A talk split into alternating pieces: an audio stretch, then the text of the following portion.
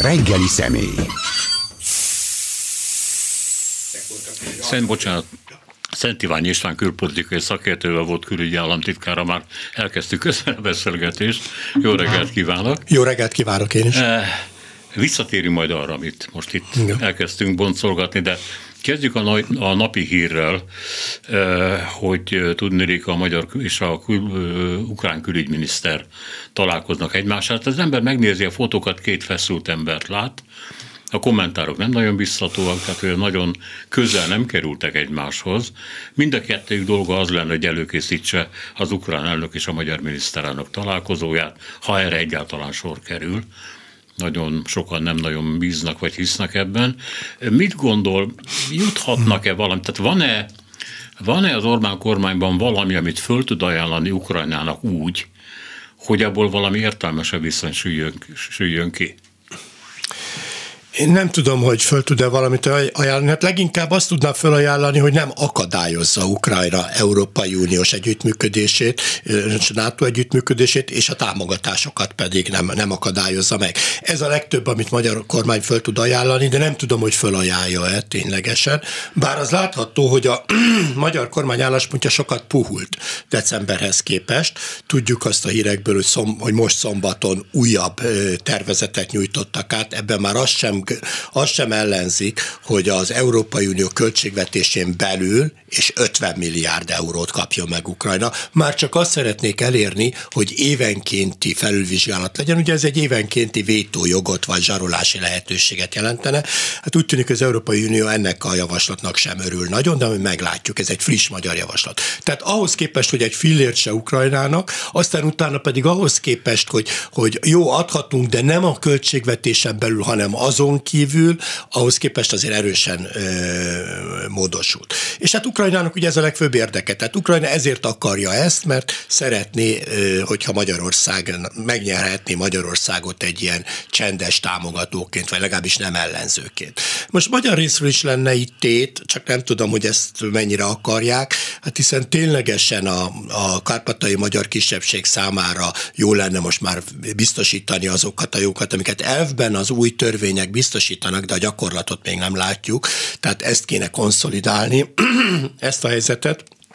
Ez, ez reméljük, hogy, hogy sikerül, és hát egyáltalán Magyarországnak a pozícióját kéne valahogy megváltoztatni, mert ma mindenki úgy tekint a magyar kormányra, nem alaptalanul, hogy az orosz érdekeknek valamiféle külső képviselője. Hát a legutóbbi időben legalábbis úgy tűnt, hogy vagy ennek egy nagyon durva képviseleti formáját választotta Orbán, vagy egyáltalán rohamot indított a Unió ellen a sorozatos vétóival, tagadásaival, botrányaival, aminek a végpontja nyilván az uniós pénzeknek a megszerzése lett volna, és hát én úgy vettem észre, hogy ennek a, ennek a rejtegetése már nem is annyira folyik. Tehát eléggé nyilvánvaló, hogy miről van szó. És hát az első, meg a második, meg a harmadik kommentárok is a világ sajtóban arról szóltak, hogy, hogy az Unió eléggé puha ahhoz, hogy egy ilyen kemény kés, mint az Orbán fölhasítsa. Azért változnak az idők, és a legújabb hírek arról szólnak, hogy egyáltalán nem olyan puha az Unió, mint ahogy az korábban Orbán Viktor gondolta. Ő túl messzire ment. Tehát igen, igaz, hogy az elmúlt időszakban, az elmúlt két évben három, például a 2020 és 2022 között az Európai Unióban leadott összes vétónak a 60%-át a magyar kormány adta le. Tehát a 26 további tagállam leadta a 40 ot és 60 ot egyetlen egy tagállam. Ráadásul a magyar vétókat ugye azt különbözteti meg a többitől, hogy, hogy mások általában olyan ügyekben adták le, amit nemzeti érdeknek lehet minősíteni. A magyar vétók túlnyomó többsége az a harmadik országok, külső országok érdekében történt. Nem fedezhető fel nem magyar nemzeti érdek. Legtöbbször egyébként Kína és Oroszország érdekében, de volt Izrael is, volt Törökország is, tehát más országokkal érdekében adták ismeretlenből az a következtetés adódott, hogy üzletel a vétó lehetőséggel a magyar kormány, tehát ezt egy kicserélhető piaci eszköznek tekinti, amiért, meg, amiért remél valamit a külső szereplőktől. Na, visszatérve, tehát ő túl messzire ment decemberben. Ugye az történt, hogy, hogy volt egy hallgatólagos megállapodás, aminek az volt a lényege, hogy a pénzek egy részét, egyharmadát felszabadítják annak érdekében, hogy az akkor nagyon fontosnak tekintett decemberi csúcson Orbán Viktor konstruktív magatartást tanúsít, hozzájárul a csatlakozási tárgyalások megkezdéséhez Ukrajnával, illetve nem akadályozza meg az anyagi, pénzügyi támogatásokat. Tehát ez nem volt aláírt meg, szerződés, de egy hallgatólagos megállapodás volt. Ehhez képest, és mindenki nagy megdöbbenésre, Orbán Viktor rendkívül destruktívan állt hozzá, tele is kürtölte a hazai és a világ sajtót azzal, hogy ő mindent meg fog akadályozni, hogy ő gyakorlatilag kudarcba fogja fullasztani ezt a fontos tanácskozást, és hát ez, ez nagyon ö, nagy ö, ellenérzést váltott ki az európai vezetőkből, mert úgy látták, hogy itt valóban ez egy áruló, aki abban érdekelt, hogy tönkre tegye az Európai Unió maradék tekintélyét ebben az ügyben, és egy nevetséges szervezetté tegye. Hát oda azt sikerült elérni, már akkor is egyébként fenyegetések révén, hogy úgymond kimenjen kávézni az egyik döntés, a fontos döntésnél, a csatlakozási tárgyalások megkezdésénél, de a másik döntést azt, azt el kellett napolni miatta. Tehát vétóval fenyegetett, végülis nem vétózott, hanem fenyegetett, és emiatt ezt inkább nem várták, hanem elnapolták most, február 1-ére. De ennek nagyon komoly következményei voltak, és akkor itt van egy olyan háttérinformáció, amit itt megosztanék önökkel, hogy tudomásomra jutott, hogy a tanácson belül ezt követően fölállítottak egy belső munkacsoportot, nek az volt a feladat, hogy dolgozza ki, hogy mit lehet kezdeni Magyarországgal abban az esetben, vagy a magyar Hát sajnos Magyarországgal azt kell mondani, mert minden, amit a magyar kormányt érinti, az Magyarországot is érinti, abban az esetben, hogyha továbbra is makacskodik.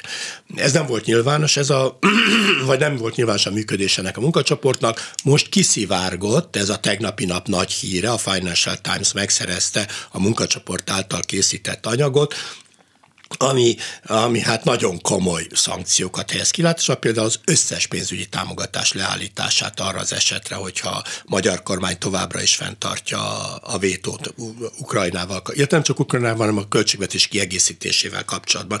És ez nem csak Ukrajnáról szólt ráadásul, hanem a költségvetésnek is a kiegészítéséről. Na most ezzel nyilván tudomást szereztek, meg valószínűleg tudomására is hozták a magyar kormánynak, hogy ez van, mert most Páni gyorsasággal szombaton egy új javaslat találtak elő erről az előbb már beszéltem. Ez már annak a jele, hogy, hogy megérezte Orbán Viktor vagy a, vagy a környezete, hogy elmentek a falig. Tehát most a falnál vannak, és ennek már tényleg komoly következmény vannak. A balti országok részéről egyébként az a követelés is van, bár ezt nehéz keresztül vinni, hogy léptessék tovább a hetes cikkes eljárást, ugye ez a szavazatok felfüggesztésének, tehát abba a fázisba, amikor már arról kell dönteni. Most még az első fázisban van, a második fázis az már kimondja, mondja, hogy szisztematikusan megsérültek a, megsérült a jogállamiság Magyarországon.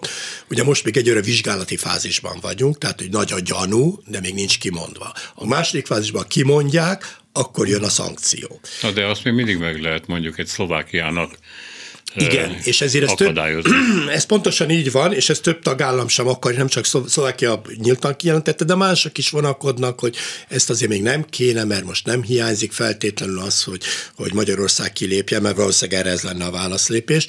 Úgyhogy, úgyhogy ez, ez most nincs az asztalon egyértelműen, de az igen, hogy a pénzügyi támogatásokat teljes egészében leállítják. Ugye a 10 milliárd az csak annyi, hogy az egy ígérvény, annak, abból egy milliárdot már folyósítottak, a többit azt bármikor föl lehet függeszteni, és hát a, a további 20 milliárdról meg egy és szó sincs, mert tehát ugye annak olyan feltételei vannak, amit, amit egyőre a magyar kormány nem teljesített.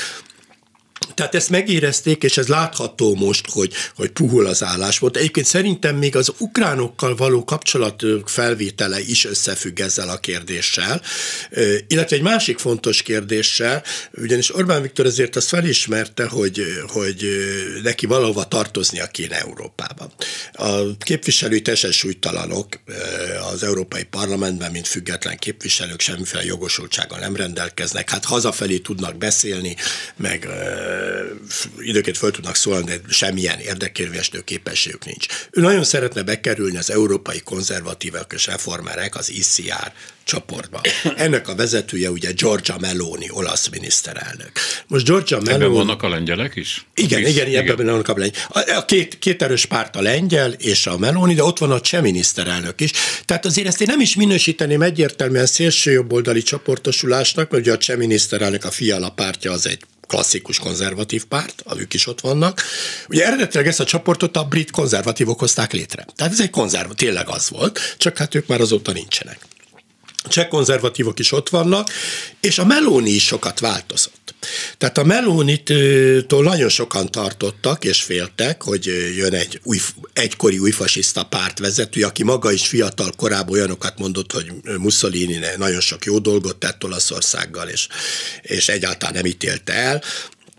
De sokat változott, és most, amióta ő miniszterelnök, és az európai szintén is mozog, gyakorlatilag teljesen fölzárkózott a főáramhoz minden lényeges kérdésben a főárammal szavaz együtt, tehát egyáltalán nem mondható az, hogy ő egy nagyon szélsőséges politikus lenne. Na most a Meloni, a kiszivárgott információk szerint, ez is eljutott hozzám, én ezt a jelenben meg is írtam, többen lehetett volna jelen a világ első ebben, de aztán lassabban jött ki a cikk, és a Bloomberg megelőzött pár nappal, de maga az információ hamarabb. Hát a világ cégnek megvan az az előnye, igen. Én, hogy azonnal ki tudja adni, igen. a jelen az pár hétig ez ült, és, és így aztán pár nappal ők előztek meg, de mindegy. A lényeg az, hogy az információ lényege az az, most már Bloombergen keresztül is tudja mindenki, hogy a Meloni három fontos feltételhez kötötte azt, hogy Orbán Viktor beléphessen, és a pártja konzervatívokhoz. Az első az pont az, hogy rendeznie kell Ukrajnával a viszonyát, tehát az ukrán elnökkel találkoznia kell, hát ezt készítik most elő. A második feltételként azt szabta az információim szerint, hogy nem akadályozhatja Ukrajna csatlakozási tárgyalásait, és a harmadik feltétel pedig hogy az, anyagi, az anyagi támogatásokat sem akadályozhatja Magyarország. Tehát ugye Meloni teljesen elkötelezett Ukrajna mellett, keményen és határozottan. Ott egy érdekes belső feszültség van, mert a Salvini azért az hasonló úrokat pengetett, mint Orbán, de hát őt ugye félretették, miniszter a kormánynak de hát súlytalanná vált, és a külügyminiszter pedig az a Tajani, aki volt európai parlamenti elnök is rövid ideig, aki a Berlusconi pártból jött, de egy, egy Európa párti ember, többen sokan őt tekintik annak, a, aki, aki hatott Melónira, és aki többen behúzta a közép felé Melónit, és ő valóban egy olyan politikát folytat. Tehát itt Orbán Viktor számára föl van adva a lecke, mert ezeket nem teszi, akkor továbbra is egy ilyen kitaszított marad az európai szintére, nem tud csatlakozni, és hát most azt is kockáztathatja, hogy a Magyarországnak járó összes pénzügyi támogatás befagy újból, sőt, ezt olyan módon is akarja tetézni a javaslat szerint, a, a tanácsi javaslat szerint az Európai Unió, hogy, hogy egy nyilvános nyilatkozatot is tesz arról, hogy Magyarországnak nem kívánnak folyósítani, és ezzel hát ők azt gondolják, hogy, hogy nagyon kemény gazdasági helyzetbe jut, mert nem csak a, a támogatások maradnak el, hanem a pénzügyi befektetők is megriadnak, és ez a forintot is mélejtőre löki rá. Tehát, tehát most már, már kemény... is szépen van, így is. Te, igen. Tehát így is gyengén áll, de éppen azért, mert sérülékeny a for az is benne is van a tanulmányban, hogy Magyarország rendkívül sérülékeny állapotban, és nagyon könnyen tudjuk kézbe tartani. Ugye ők azt mondják, hogy valaki erről úgy nyilatkozott, szerző, hogy Magyarország egy revolvert fog ránk, de nálunk egy páncélököl van. Tehát azért neki keményebb eszközeik vannak. Tehát, tehát itt most én szerintem ezt a kormány kezdte fölismerni, és én azt mondanám most, hogy csütörtökön lesz ugye a csúcs találkozó, aminek van egy külön érdekesség, hogy ott még lesz egy Christophersonnal is egy találkozó a svéd miniszterelnökkel. Én azt gondolom, hogy lesz puhulás a magyar álláspontban, és a végén föl fogja adni ezt a merev ellenállást, mert most már túl nagy a tét. Ő megszokta azt, hogy bármit megtehet, és igazából nincs komoly reakció. És mi is ezt tapasztaltuk, hogy ennye vannak, kisebb-nagyobb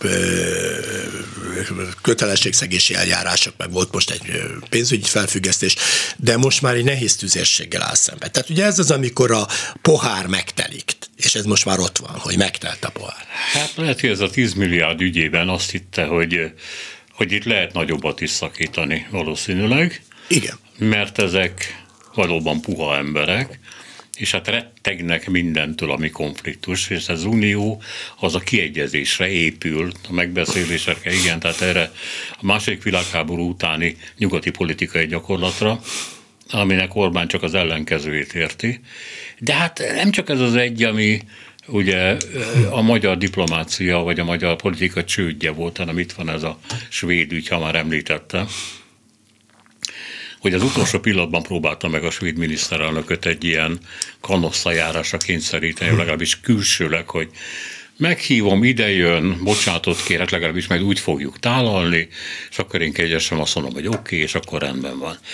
A miniszterelnök erre természetesen nem hajlandó, és első nyilván ebből egy készfogás lesz, és nem több, mert hát tárgyalni meg Nincs hát ezt ki is jelentette. És ezt ki is jelentette, hogy a kövérnek a nyilatkozata Igen. után. Kövérről egyébként azt mondják, hogy megint elszabadult hajóágyúként viselkedett, tehát az, hogy hogy közölte, hogy ő nem ért egyet a svéd csatlakozásra, meg a többi, hogy nem vagyunk csicskák, csicskások, vagy hogy Valami ilyesmit mondta, igen. Ez már sok volt, és hát lehetséges, hogy megint túl teljesített. Igen. Ettől még volt mit túl teljesíteni. Hát idáig szabadon engedték, tehát ugye őről lecsatolták a szájkosarat, de most már föl kéne tenni rá, mert baj lesz ebből. Tehát ezt most Orbán érzi, hogy nagyon nagy baj lesz. Itt nagyon kemény fenyegetéseket kapott, hogy ha február végén az parlament ülésen nem történik meg a ratifikációnak, súlyos következményei lesznek.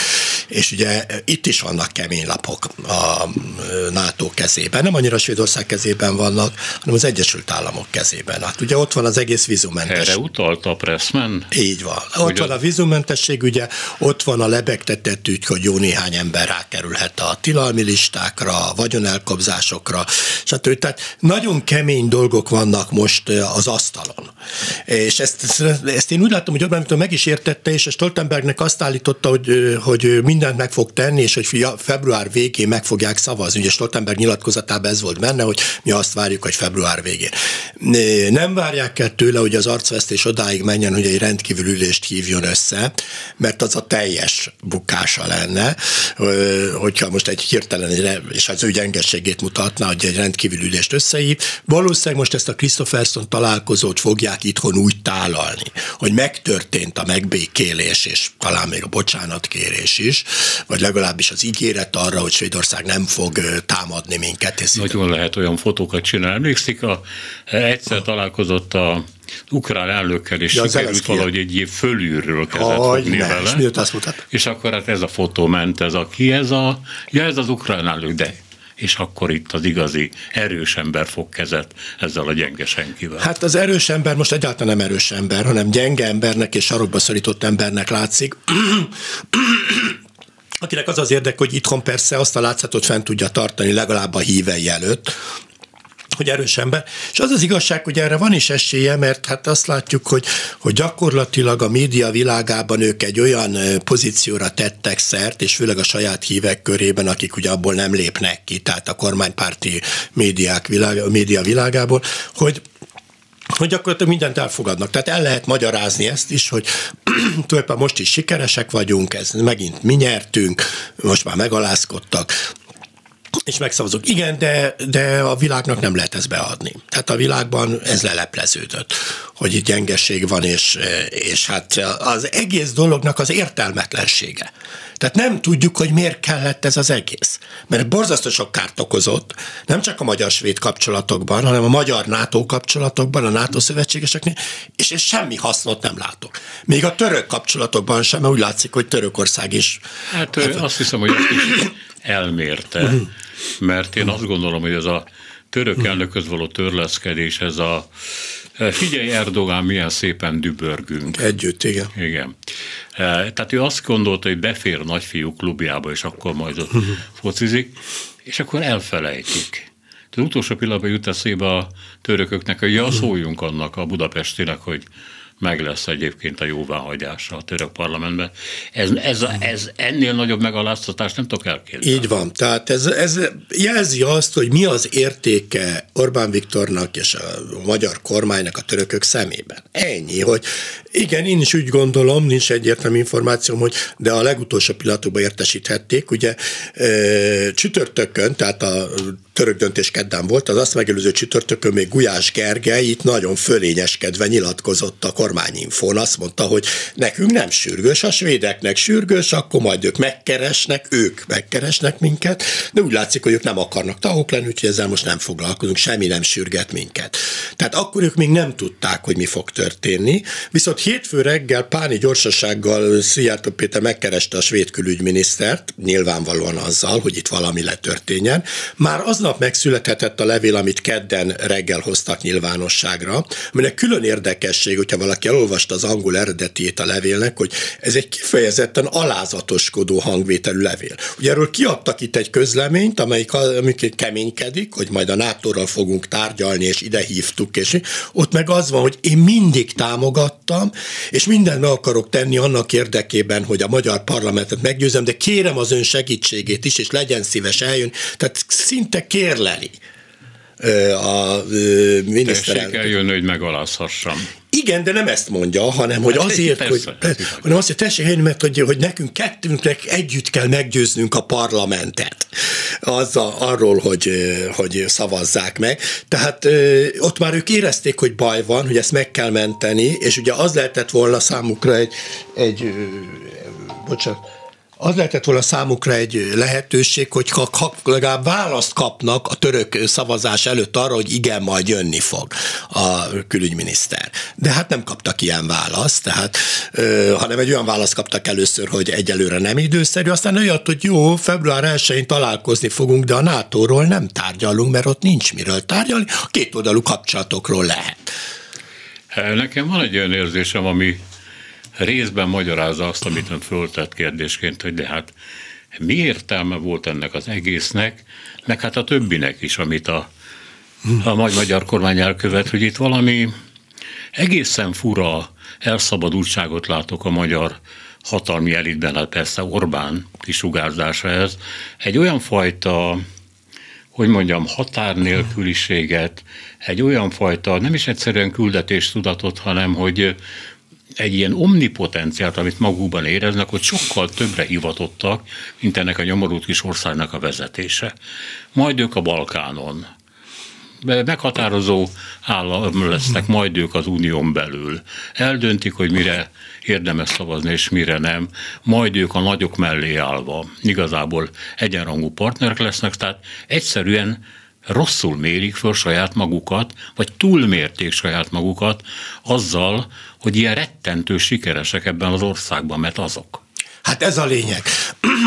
Itt azt tapasztalták meg 2010 óta, hogy azt tesznek, amit akarnak. Igen. Kétharmaddal bármit, és semmiféle ellenállás nincs, hát ugye a parlamentben nincs, mert hát kétharmaddal mindent lesöpörnek, de a társadalomban sincs komoly ellenállás, tehát a társadalomban vannak kisebb, nagyobb tüntetések, sztrájkok, ez az, de igazi szembenállást nem tapasztaltak. Nagyon ritkán egy-egy ügyben ott meg is hátráltak, mint volt az internetadó, vagy a vasárnapi boltzár, vagy az olimpia, de alapvetően nincs ellenállás azzal, amit csinálnak. És ehhez képest nagyon frusztráló számukra azt érzékelni, hogy Európában a dolgok nem így mennek. Tehát nem igazán sikerül. Tehát én azt látom, hogy van egy frusztráció a magyar kormányban ebben, és ezt egy furcsa módon egy ilyen dühkel kompenzálják, és egy teljes valóságtól elrugaszkodott állásponttal. Amikor Orbán Viktor arról beszél, hogy el kell foglalni Brüsszelt, és a magyar modellt kell általánosá tenni. És ezt például Varga Judit tegnap még ki is cirkalmazta egy beszélgetésben, valami belső beszélgetésben, hogy hogy kell ezt megcsinálni, mert mi vagyunk Európa jövője. Akkor az látszik, hogy ők már teljesen elvesztették a realitás érzéküket. Igen, én is azt És látom. a korrekciós képességet is. Igen. Tehát ugye nem tudnak, nem látják, hogy valójában mi a helyzet, és ezért nem is tudnak korrigálni. Tehát nem tudják korrigálni, szóval most már nagyon súlyos hibák vannak, és nagyon rossz irányba megy minden, és ezt minden kilátja, de nincs korrekciós képesség. Ugye ez a ninja kormány. Orbán Viktor azt mondja, hogy, hogy radikálisnak kell lenni.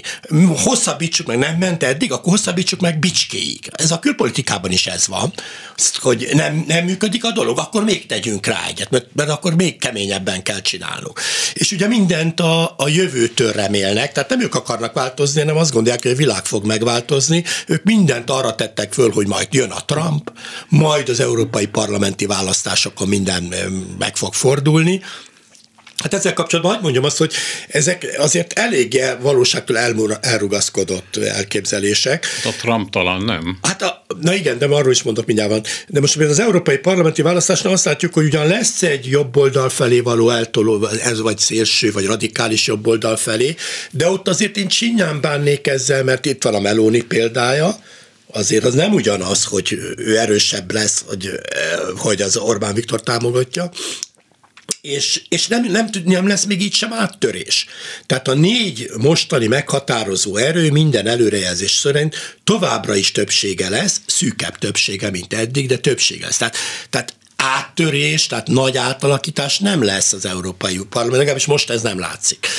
Ami a Trumpot illeti, szerintem ott is eltúlzottak az ő elképzelései és a várakozásai, mert, mert azért vannak olyan dolgok, amiben viszont a Trumpnak nagyon nem tetszik, az, vagy az ő gárdájának és környezetnek, amit ő csinál, például a kínai kapcsolatok.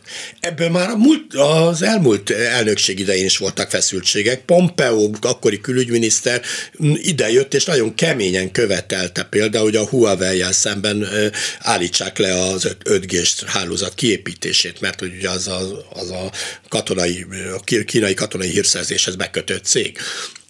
Tehát, tehát itt lesznek, és várhatóan ez a konfliktus ki is fog élesedni egy Trump kormányzat idején. Úgyhogy én nem gondolom, hogy feltétlenül sokat nyer vele, meg ráadásul Trump az valószínűleg el fog fordulni Európától, tehát itt ilyen sokat nem fog foglalkozni Magyarországgal.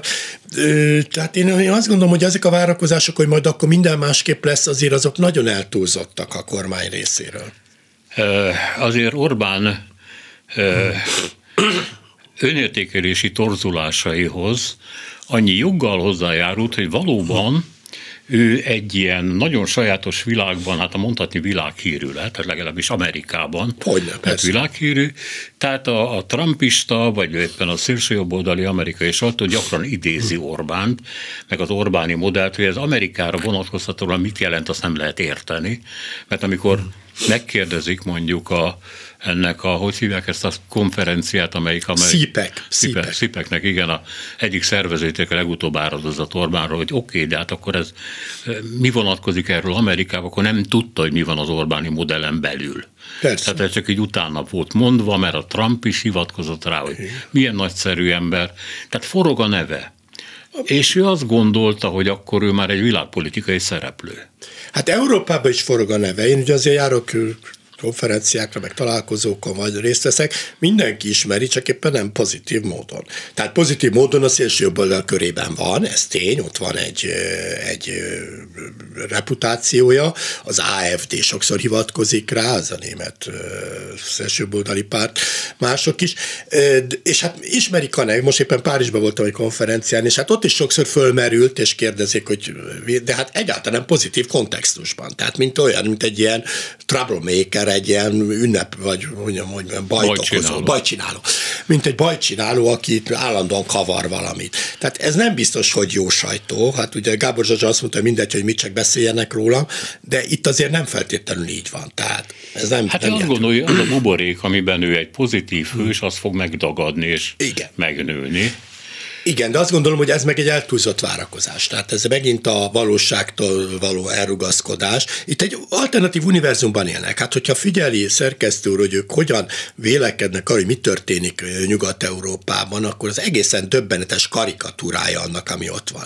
Tehát lét, valóban létező jelenségeket nagyítanak iszonyatos mértékben föl, és azt mondják, hogy ez most nyugat. Ugye amikor már odáig eljutnak, hogy Bécsben nem lehet élni, miközben hosszú évek óta a világ városának nevezik Bécset a különböző felmérések. Tehát, tehát meg hát aki oda jár, hát azt tudja, hogy nagyon is lehet. Ezek ilyen teljesen elképesztő dolgok. Én állítom, hogy a kommunizmus utolsó évtizedében nem volt ennyire erős nyugatellenesség az nem, állami nem, propaganda, nem az emberek, az állami propaganda, mint most, most jelenleg van.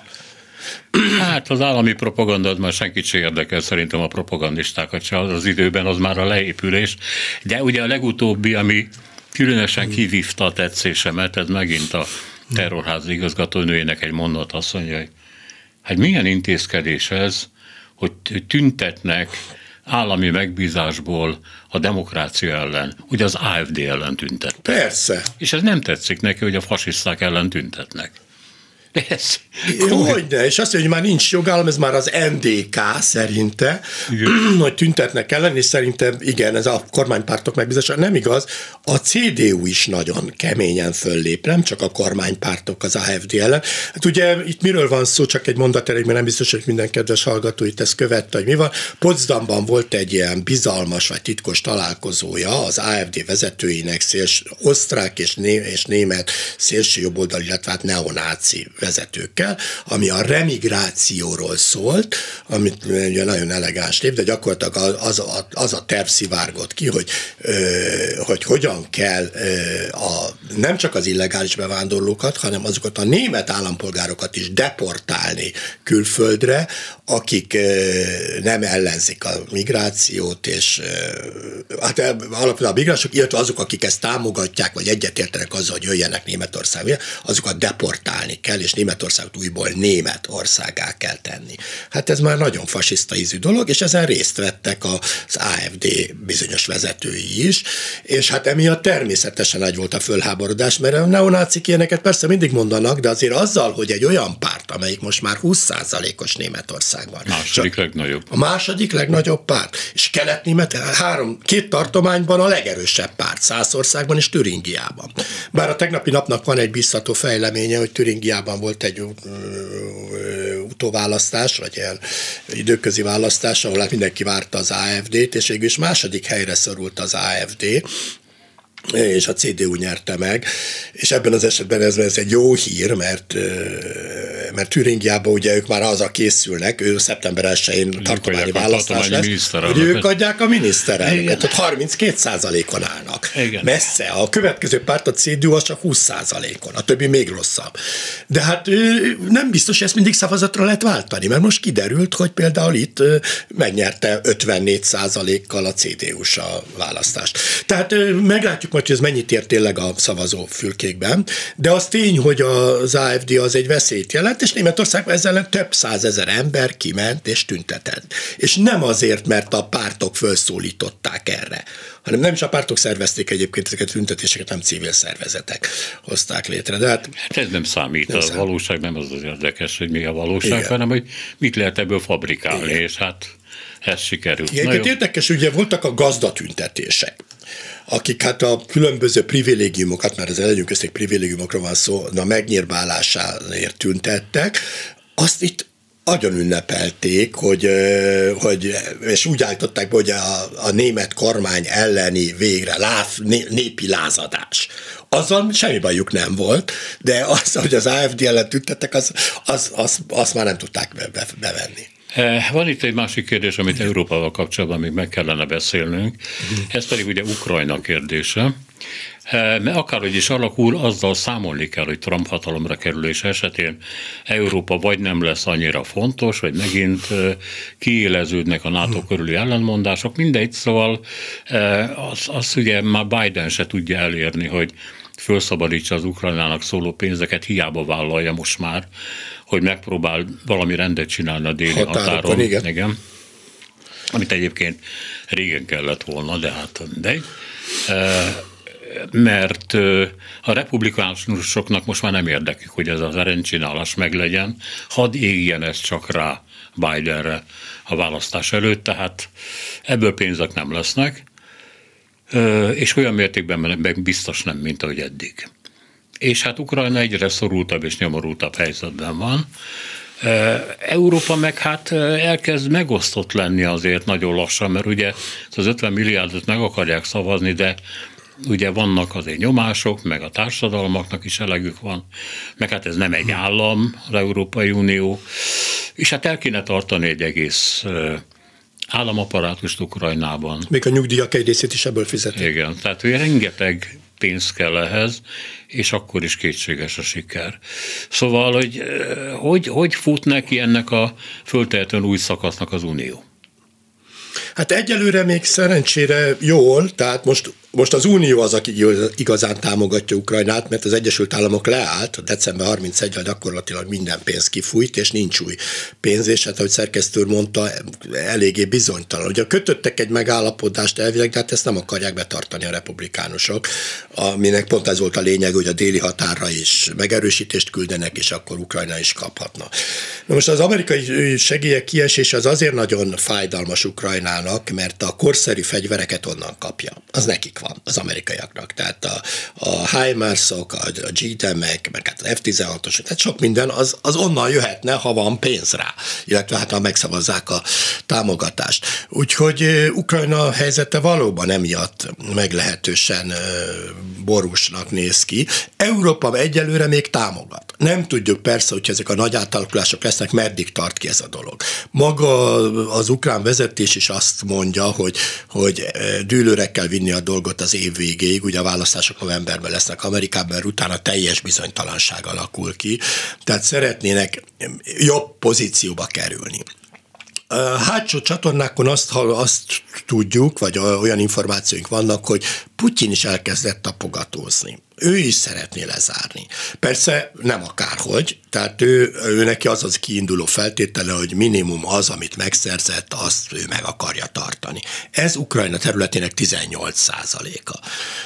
Hát ez nyilván így ebben ez nagyon fájdalmas és elfogadhatatlan Ukrajnának, de hát sajnos az a helyzet, hogy, hogy valószínűleg neki bele, bele kell törődjek. Nem látom a lehetőségét ebben a pillanatban annak, hogy ők föl tudják szabadítani ezt a 18 százalékot. Valamilyen alkunak meg kell születnie ott, mert nem korlátlan és nem végtelen Európa támogatása sem, amerikai már most beszűkült, és enélkül Ukrajna nem tudja folytatni a háborút. Hát ahogy ön mondta, valóban a fizetéseket, a nyugdíjakat a, most ebből fizetik, mert hát ugye Ukrajnának 35%-kal csökkent a, a, bevi, a nemzeti jövedelmi, közben nagyon sokat kell költeni a háborúra és a GDP-je pedig hát beszakadt, mert hát a területeik egy részét elveszítette, dolgozni nem tudnak. A gabona export, amiből milliókat hát Az volt az ékető bevétel, az, az gyakorlatilag hol van, hol nincs, valamennyi van, de töredékére esett vissza. Az atomerővek nem működnek, ők sok áramot is exportáltak, például még Magyarországra is. Tehát tehát Ukrajna tényleg nehéz a helyzete. Ugye mindenki abban reménykedett, hogy ez a nagy offenzíva, ez majd sikeres lesz, hát ez, ez be elakadt, ezt lássuk be, kb. 300 négyzetkilométert tudták visszafoglalni, és akkor ott elállt, az egész megállt. Tehát én is azt gondolom, hogy előbb-utóbb itt tárgyalások fognak kezdődni erre most már Putyin is hajlandó lenne, de hát a feltételi egyelőre még ezen a szinten nem elfogadhatók, de talán, talán lehet valamiféle kompromisszumot találni. Hát igen, de a nagy probléma az, amit az ukránok mondanak, és én hajlok arra, hát az eddigiek fényében, hogy higgyek nekik, hogy és akkor, ha kötnek egy egyességet Putyinnal, mikor tartja ez be? Hát így van. Erre senki nem tud válaszolni. Ez minden, hány olyan megállapodás volt, amit a Putyin fölrugott? Például a budapesti memorandum, ahol így Igen. garanciát vállalt Budapesten Ukrajna területi épségéért. Tehát valóban Putyin egy megbízhatatlan tárgyaló fél, bármikor fölrúgja, amikor úgy látja, hogy neki erre esélye van, vagy megteheti. Tehát az, az nem egy tartós biztosíték, de legalább ahhoz, hogy, hogy föllé fellélegezzen Ukrajna, és kicsit konszolidálódjon a helyzet, ez, ez jó lehet. Nyilvánvalóan egy békekötés szerintem nem lesz, mert ebben nem tud belemenni egyetlen egy ukrán vezető sem, hogy aláírja egy békekötést, hogy ez, ez Oroszország része. Itt egy fegyverszünet lehet, és ugye ilyenből valami nagyon tartós. Hát Észak és Dél-Korea között ott sincs béke, Hát, sőt, Japán és Szovjetunió között, vagy Oroszország között sincs béke, csak fegyverszüneti megállapodás, mert nem egyeztek bele a japánok abba, hogy a Kurili szigetek és Szahalina Japán. De azért Putyin nemrég oda ment, hogy azért a lábanyomával jelezze, körbe kísérte ezeket a szigeteket. Persze, persze de emiatt Japánnal nincs békeszerződés a háború óta. Második világ. De egy fegyverszeti szerződés van, egy fegyverszeti megállapodás van, ami, ami azt mondja, hogy a, beszüntetik a, a harcot, egyik fél sem kívánja kiújítani és, és folytatni, de nem fogadják el nemzetközi jogilag a kialakult helyzetet. Minden mögött persze az unió működése, dübörgése állna, és hát ezügyben sem kap az ember jó híreket. Részint a, a német szövetségi kormánynak a folyamatos botladozás, és hát a kancellár úrnak a teljesen nyilvánvaló alkalmatlansága, a német gazdaság gyengélkedése, és hát a német társadalomon belüli kétségkívül létező feszültségek, és ebben benne van a migráció, és hát nem kell ezt eltagadni. Természetesen ott vannak. A francia elnök ugye folyamatosan jelentkezik a vezető szerepért, de hát Franciaország hatalma ereje ezt igazából nem indokolná, viszont az unió állni látszik, és akkor még finoman fogalmaztunk, mert a német-francia tandem nem látszik működni, a reformok, amikről mindenki tudja, mezőgazdaságtól kezdve egy csomó dolgon, hogy meg kéne hozni, nem mozdulnak előre. Tehát, hogy az Unió se mutatja most éppen a legjobb dinamikus harcát. Igen, ez pontosan így van. Most akkor működött mindig jól az Unió, amikor ez a tandem, amire szerkesztő utalt, ez a francia-német tandem jól működött. És mindkét ország jól működött. Ez így volt egyébként Schmidt és Giscard d'Estaing, Kohl és Mitterrand között. Ugye ez hozta el az Uniót magát, a Maastrichti szerződést, ami a Európai Gazdasági Közösségből egy, egy valódi uniót csinált. Tehát Dölor volt ennek az építőmester, aki nemrég hunyt el. Tehát az uniónak nagyon nagy szüksége van az úgynevezett leadershipre, hogy valaki vezesse, irányítsa és irányt adjon. És ez csak, csak valamelyik nagy ország lehet, vagy a kettő együtt tehát Németország és Franciaország. Most mind a kettőnek komoly belső problémái vannak. Németországnak egyébként nagyobbak, mint Franciaországnak, és ugye Németországban valóban a koalíció is nehezen működik. Scholz, hát őről azt mondták, hogy egy megbízható könyvelő, egy pénzügyminiszter volt. Ő nem egy karizmatikus vizionárius. Erre mondja az angol, hogy clerk, egy hivatalnok. Ha, igen, igen, egy, egy, egy, egy jól működő hivatal, nagyon jó pénzügyminiszter volt. Egyébként azért is engedték át akkor a Szozremek neki a kancellár jelölti poszt, posztot, mert biztos voltak benne, hogy el, úgyis el fogja bukni, és akkor kész. Na most hát csodát megnyerte. Megnyerte a választás, ugye ezt nem, nem várta senki, a közemkutatások sem mutatták azt, hogy a szozzevek, sőt, harmadik párt voltak sokáig, mert még a zöldek is megelőzték a CDU CSZ. És, és valahogy ez akkor ott rövid távon működött, de hát most, mint, mint vezető, nem. Már meg kell mondjam, hogy pont ebben az AFD ügyben nagyon karakánul állt ki, ugye a tüntetésnek is az élére állt, stb. Tehát most mutatott némi államférfiúi kvalitás, de azért összegészében nem. Nem az az ember, aki európai vezető lehet. Tehát nem egy kolkancellár, és nem, nem egy Mitterrand, vagy egy Schmidt, vagy és, és ez egy nagyon nagy baj. Ezzel együtt a német-francia tandem azért beterjesztett egy, egy javaslatcsomagot az Európai Unió elé. szakértői csomag? Hát szakértői csomagnak nevezik, egy non-paper, tehát nem hivatalos, de valójában ez az ő közös álláspontjuk. Ez szerintem egy nagyon ígéretes dolog, csak az a kérdés, hogy mennyi az esélye, hogy megvalósul. Ugye ez kellene szerződésmódosítás is, meg, meg politikai akarat, meg sok minden kell hozzá. Hát most az a terv, hogyha, hogy a, összejön az új parlament, akkor fölállítanak egy konventet. Ugye a konvent az az Európai Unióban, amelyik az ilyen nagyszabású elképzeléseket összeg, összegzi és a, leteszi a, a döntéshozók asztalára. Ilyen volt a Giscard d'Estaing vezette Európai Konvent, ami az alkot alkotmányt tette le, hát az persze már elbukott, de ilyen volt az Európai Unió tervezete is eredetileg, hogy, hogy a konventben nagy tekintélyű, már nagyobb részt nem aktív politikusok vezetik, és, és minden ország képviselő is jelen vannak, és ők együttesen végig gondolják, hogy mit lehetne tenni azért, hogy ezek a problémák, amikről szerkesztő is beszélt, ezeket meg tudja oldani az Unió. Mert ténylegesen vannak problémái, például a döntéshozatali rendszer, ezt most már nagyon régen is nagyon sokan bírálják, tehát ez a 27 tagállam esetén is, hát ugye sorba áll egy csomó, minimum öt tagállam ott áll, hogy be akar lépni, most már Ukrajna is, ez, ez működésképtelené teszi az Európai Uniót. Cselekvőképtelen és működésképtelen. Ha, ha minden fontos döntést, ami külpolitikára vonatkozik, az jelen pillanatban az mind egyhangúsághoz van kötve. Ha, ha mindegyikben, akár csak egy tagállam azt mondja, neki nem tetszik, és megakaszthatja, akkor az Unió állandóan vergődni fog erre szoktam azt a hasonlatot hozni, hogy ha az Egyesült Államok 50 tagállama, vagy állama olyan szerkezetben működne, mint az Európai Unió, akkor ugyanolyan tehetetlen, gyenge társaság lenne, mint amilyennek most mi az Uniót látjuk. Tehát, hogyha ennyire széteső módon és, és nem, nem föderális szerkezetben működne az Egyesült Államok, az is gyenge lenne. Azért erős az Egyesült Államok, mert van egy elnöke, van közös hadserege, van közös parlamentje, van, van közös kor, kabinetje, amit a kormánynak nevezek. Tehát ez kell ahhoz, hogy az Európai Unió valóban komoly, komolyan vehető globális tényező legyen. Ugye ez volt a célkitűzés, hogy globál, globális legyen az Európai Unió, globális szereplő, vagy player, játékos, hát ehhez ez kell.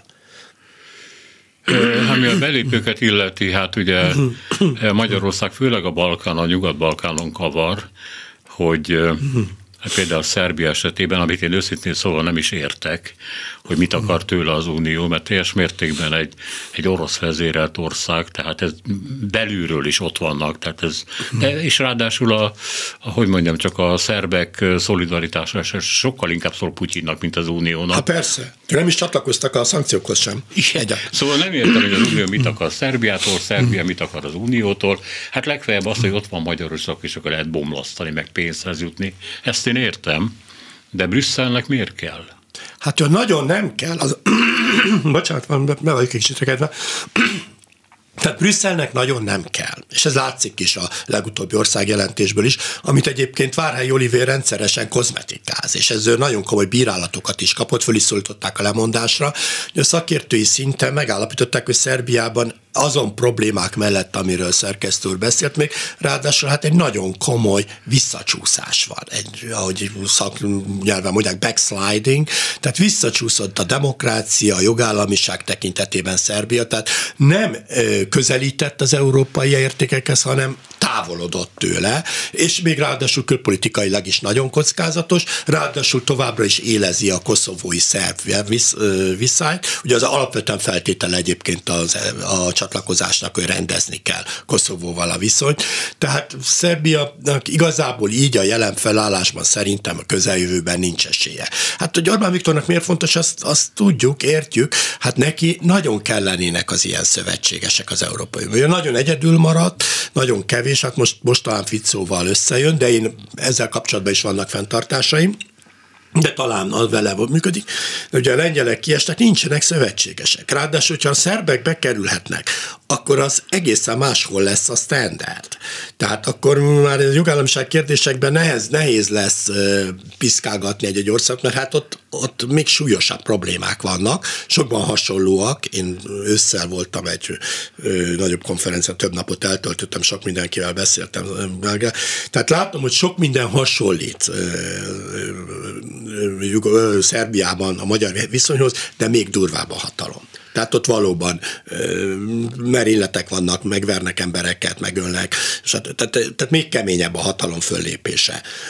És hát természetesen ott is egy teljes ellenőrzésre törekednek minden fölött, tehát ilyen szempontból nagyon hasonló a, hasonló a helyzet. Ezzel együtt azért a szebb társadalomban van ellenálló képesség, ugye megtapasztaltuk az elmúlt hetekben, nagy tömegtüntetések voltak, persze elsőbb a Belgrádban, és a nagyvárosokban, főleg Belgrádban, de, de én úgy láttam, hogy, hogy, hogy sajnos a helyzet ott is eléggé rossz. Na, tehát azt lehet tudni, hogy neki, Orbán Viktor szempontjából ezért jó. Meg hát van is egy olyan törekvése, ezt ő többször kifejtette korábban, hogy egyfajta ilyen középhatalmi ábránt, hogy Magyarország egy középhatalmi. Ez megint saját maga elméletezése, persze, igen. Igen.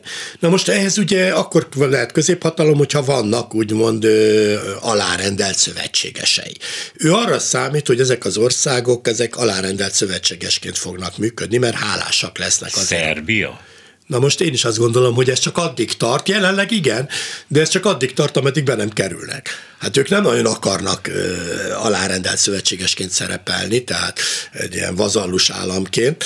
Ez, ez ö, hiú ábrán, de hát ugye ő erre törekedett, tehát ezért támogatta Gruevskit Macedóniába, Jansát Szlovéniába, Vucicot, Milorad Dodikot, tehát nagyon komoly anyagi forrásokkal is támogatja a partnereit, mert azt reméli, hogy ezek hálásak lesznek majd, és őt fogják. Hát még Dodik se. Hát még az a Dodik se akar a igába hajtani előtte a fejét, pedig hát ő egy igazi senki. Igen, de hát ugye megkapta a legmagasabb boszniai szerb kitüntetést Orbán Viktor, amit idáig csak Putyin elnök kapott meg, meg oh. Vucic, és Orbán Viktor. Tehát egyébként most komolyan, minek a Dodik Orbánnak? Tehát tényleg egy nem létező tényező. Rendkívül korrept ember, nagyon sok magyar pénzt lopott, elkapott. Valószínűleg igen, ezért, de azért ő egy bajkeverő, tehát egy veszélyes bajkeverő adódik, aki ugye állandóan azzal fenyegetőzik, hogy fölrobbantja a boszniai hercegovinát, és ott kavarhat, és hát nem tudom, hogy ez miért magyar érdek, de egyértelműen orosz érdek. Tehát Oroszország nagyon fontos lenne, hogy Európában minél több válsággóc legyen. Ugye tudjuk azt is, hogy a szerb-koszovói konfliktus kiélezésében is szerepet játszottak, tehát ők szeretnék, hogy Európa figyelmét át lehetne terelni, hogy vannak más dolgok is. Ilyen módon jött nagyon jól a gázai válság is számukra, mert ez megint egy kicsit elvont, nem is kicsit, elvonta a figyelmet, és nagyon örülnének, hogyha a Balkánon egy nagy balhé kialakulna, mert az ugye Európát közvetlenül érinteni, és oda kéne csoportosítani az erőforrásokat és a figyelmet. Hát... Uh még egy kérdést engedje meg, gondolom, hogy megkapja ilyen találkozókon Igen. mindig.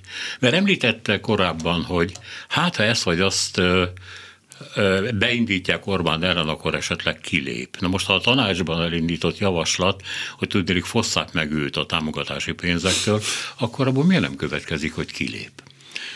Tervezi -e egyáltalán, hogy kilépjen? Nem lenne logikus, nem, és szerintem még egyelőre nem tervezi, de nyilván, hogyha a szavazati jogot is fölfüggesztik, akkor ez valóban bekövetkezhet. Ebből legalábbis félnek Brüsszelben, tehát az én is találkoztam, hogy ezt gondolják, hogy most egy újabb kilépés hír nem hiányzik, és akkor kilépne, mert az egy való, most magunk között, és nem magunk között, tehát akkor kimondom, őszintén, az valóban egy rendkívül megalázó dolog, hogy úgy benne lenni egy szervezetben, hogy semmilyen döntésben nem vehet részt, viszont kérként köteles végrehajtani azokat a döntéseket, és még pénzt se kap. Hogy nem is tud, hogy mondjam, csak a, az oroszoknak vagy a törököknek Senkinek, akkor, akkor, így van, akkor senkinek nem tud szívességeket tenni, mert semmiféle döntési jogköre nincs, de ez nem csak erre vonatkozik, hanem, hanem bármilyen olyan döntésre, ami fontos lehet akár az ország belső szempontjából is, semmivel nincs szava, tehát ez egy rendkívül megalázó, és nem csak megalázó, de hát egy, egy, egy nagyon rossz helyzet. Tehát úgy benne lenni egy ilyen dologban, hogy nincs az emek beleszólása, valóban nem nagyon éri meg. Főleg, ha még a pénzügyi támogatásokat is megvonják, akkor ez már többen logikusnak tűnik, és valószínűleg föl is lehetne hergelni annyira a magyar közvéleményt, ami egyelőre még szerencsére Európa párti, tehát egyelőre még nincs mellette, de ha ez történik, akkor föl lehetne hergelni azzal, hogy hát ez a csúnya nyugat, meg csúnya Európa, ez, ez üldöz el minket. Köszönöm szépen, hogy itt volt velünk. Én is köszönöm a lehetőséget. Szent Iványi István külpolitikai szakértő volt, külügyi államtitkár és volt szlovén nagykövet, volt a vendégünk 9 és 10 óra között. Csorba László, Balogh Kármen, Zsidai Péter, Selmeci János és Szénási Sándor köszöni a figyelmüket. Minden jót!